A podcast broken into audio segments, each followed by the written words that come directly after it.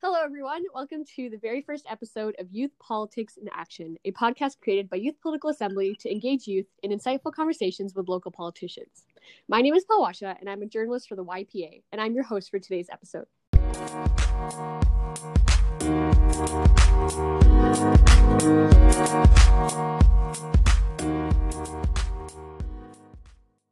Today, I'm joined by someone who made headlines as he joined the Ontario Parliament as an MPP through a by election in Niagara West in 2016.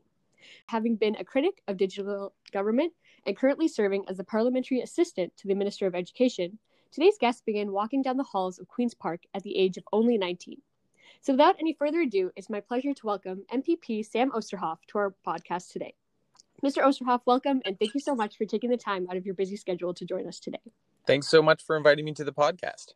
Amazing. So, our team has worked hard compiling some questions for you that will actually help youth like ourselves envision a career in politics and hopefully even get to talking about some of your party's visions. So, if it's all right for you, shall we get started? Absolutely. Great. So, in 2016, you made heads turn in the Ontario Parliament when you decided to run for MPP of Niagara West, ultimately securing the position. At the age of 19, you became one of the youngest members of the provincial parliament that the Ontario legislature has ever seen. Can you please describe your journey into the world of politics? And did you always envision yourself as a position of MPP?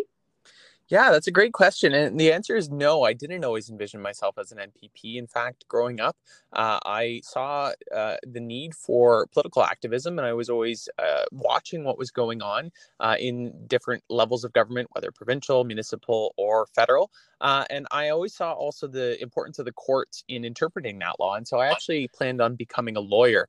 Uh, growing up, I planned on being a constitutional mm-hmm. lawyer, uh, defending things like freedom of speech, religion, expression, and the like, uh, and speaking out for some of the most vulnerable in society. However, um, I was asked to serve in the 2015 election as a as a volunteer coordinator. So I worked on a campaign actually in Alberta. Um, and mm-hmm. I, at the, after that time, was offered a position on Parliament Hill as a staffer, a junior staffer. So I worked as a junior staffer. I was only uh, 18.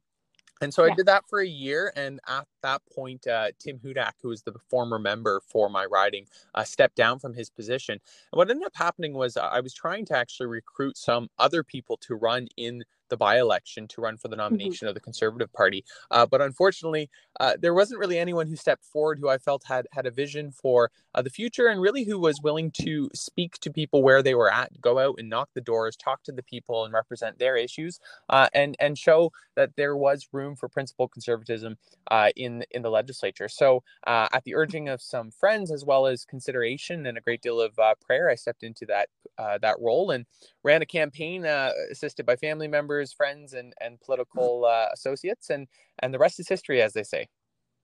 Well, congratulations. That sounds like quite the journey. But getting into politics at such a young age and managing everything that's going around in your life must be challenging too. So, how do you balance your family life and your school life and being in the public eye all, all at the same time? Yeah, it's a great question. Uh, and uh, you'd have to ask my wife, I guess, probably almost more than myself. I'm also currently, uh, so I'm the parliamentary assistant to the Minister of Education. I'm also the only government member in the Niagara region. The other ridings are all held by the opposition party, the New Democrats. Uh, and so mm-hmm. I have about half a million people that I, I serve uh, outside of my riding and beside my riding. And so that is quite a bit of work. Uh, I'm also at McMaster part time taking political science, working towards my uh, undergrad degree. Uh, and actually, my wife and I are expecting a child. So we're very excited. Congratulations. yeah. So it's been a busy few years. I'm 23 now just turned 23. And so it's been almost four years since my election. Uh, and I find it's important to take some personal time. I always take Sundays off. Uh, unless there's an emergency or something really urgent. Uh, and that's time for time with family, time for worship, and just time to recalibrate and uh, and make sure I, I uh, spend some time in meditation and getting ready for the week ahead. Mm-hmm. And I think we can all take a little from that and recognize how important it can be to manage our time and everything we do and you know ensure that we give our best especially when serving the people so, um, Mr. Oosterhoff, I know that you work with the Ontario Ministry of Education and Minister of Education Stephen Lecce as um, a parliamentary assistant, but would you be able to explain your role and some of the duties that come with it so that our listeners can get a better understanding of one of your current positions? Absolutely. So, I serve as the parliamentary assistant where I assist the Minister of Education, in this case, Stephen Lecce, uh, with areas that come up in the legislature. So, for example, uh, preparing for question period, uh, helping shepherd legislation through uh, committee stages in the chamber, uh, also speaking to issues of education that come up when the minister can't be there. I also uh, do work on uh, assisting with other members who have questions. And if the minister can't get to them, I do a lot of caucus outreach. I lead caucus consultation calls to hear from caucus colleagues about what they're hearing in the riding. I also sometimes lead uh, consultations across the province. I held uh, a, a, lot of different Zoom consultations for the school reopening uh, through the course of June and July, uh, heading into our plan to reopen schools this fall. Uh, another part of my role is also uh, doing media. So I'll do regional media outlets. If the minister uh, can't make it to those areas, I will go and do announcements on behalf of the minister, for example, announcing new schools or renovations or, or childcare centers, depending on what comes up.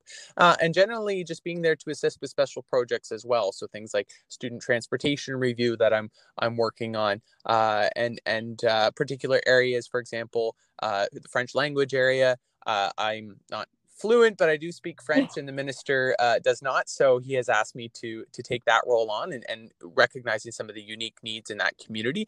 Uh, so there's a number of different areas like that that I've been able to work on, including things like uh, uh, assisting with special education students and and ensuring we have access to service animals in schools. So there's been some things I'm very proud of to have been able to uh, help various ministers because I started with Minister Lisa Thompson uh, in 2018. Mm-hmm. Well, that sounds like a lot of amazing responsibilities that you have um, in, on your plate. And uh, you mentioned a little bit about school reopenings, which actually leads me into my next question, which um, as I'm sure you know that many parents and educators are concerned with returning to school. And frankly speaking, students like myself are having some doubts about our safety at school amid the COVID 19 pandemic as well. So, our question for you is How are the Ministry of Education and the Ontario government going to ensure the health and safety of all students returning to school in September in regard to the pandemic and also student well being? Absolutely. So, hugely important. The health and safety of our students comes first and foremost. And we would never send students back into class if we didn't believe it was safe.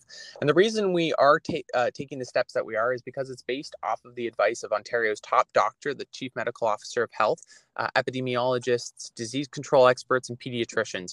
Uh, none of us are, are health experts. Uh, I'm not, the minister isn't, uh, neither is the premier. And that's why we really lean very heavily on those who are experts in their field. So Dr. Williams, Dr. Yaffe, uh, and others who, working with advice of sick kids, have come forward with uh, what we believe is a robust plan supported uh, by things like cohorting, uh, contact tracing, maintaining uh, masking, uh, ensuring that there's sanitation supports, including uh, extra supports for, for students with special needs, including uh, extra funds uh, made available to school boards to hire more staff, as well as improvements into the online learning capacity of our system so that students can learn online if that is where they themselves or their, their parents feel most comfortable um, having them learn in that, that method. So really, I think it's important to know also that we have had really, really good uh, numbers in Ontario when it comes to the transmission of COVID 19 over the last few months, especially. We've seen those numbers steadily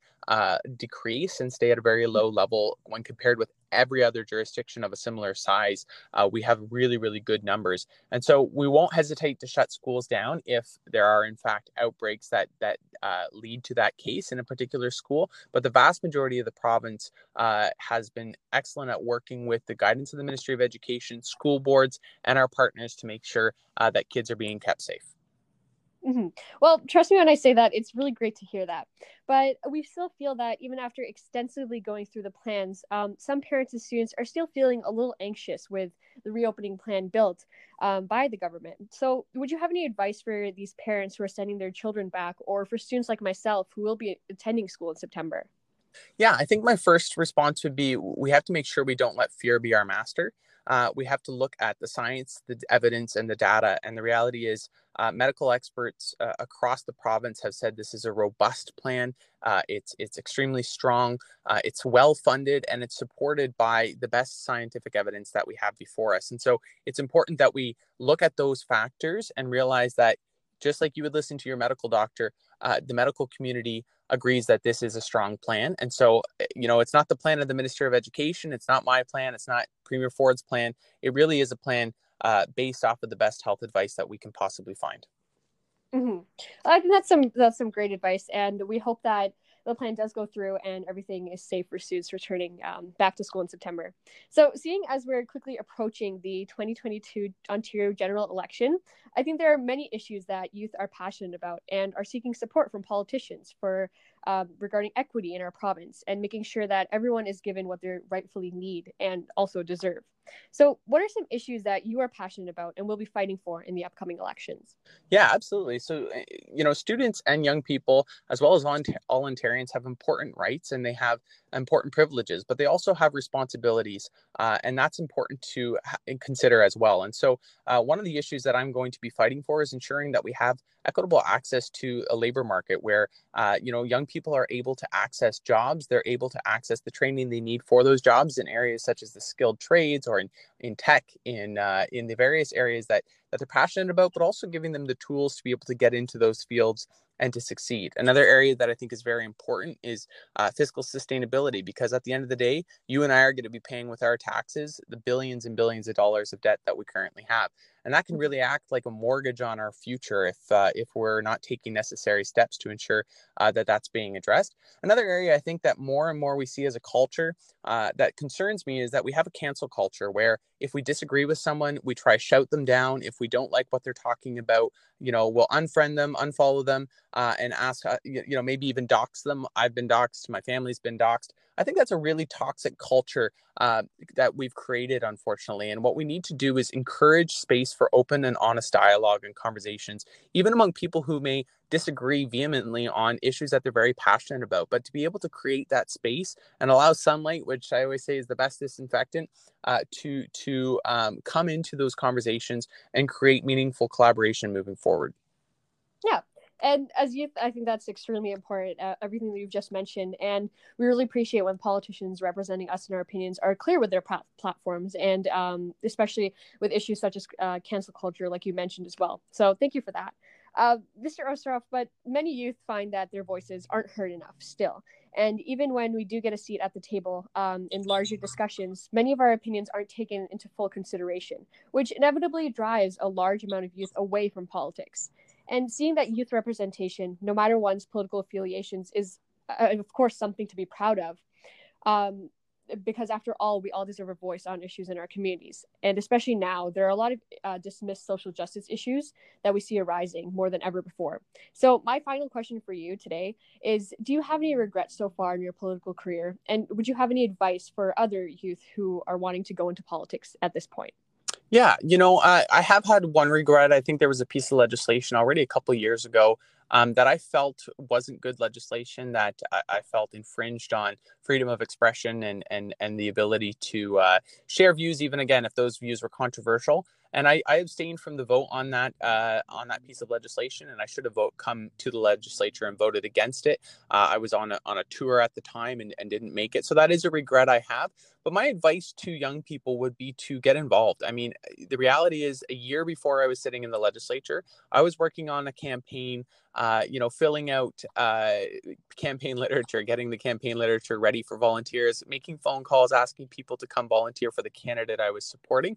Uh, and it doesn't have to be someone who has a, a, a wealth of background in uh, business or academics or anything like that. You can become a member of a political party in Ontario at the age of 14. You can buy a membership, you can vote, you can join your local riding association where they select who the candidates become for the upcoming election get involved by uh, asking your local candidates if you can uh, help them out but also you know what they're bringing forward to you as a, as a young person and also recognizing that there are a lot of issues that are perhaps unique to youth but there are also a lot of issues that youth can speak to uh, in a way that doesn't necessarily uh, only pertain to youth, but might have a unique perspective. I, I always say, you know, I wouldn't want to have a legislature full of 19 year olds, but I also wouldn't want to have a legislature full of 80 year olds.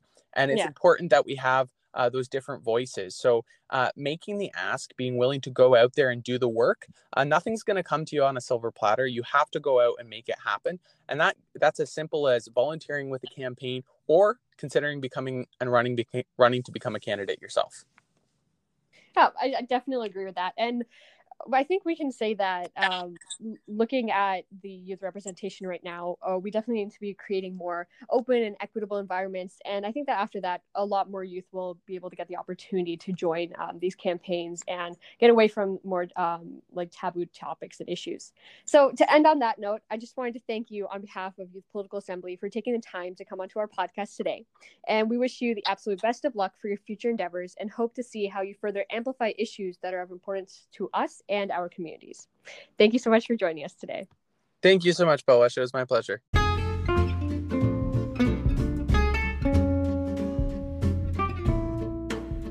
Thank you for joining us for our first ever episode of our new podcast, Youth Politics Action, with host Palwashah and guest MPP Sam Oosterhoff.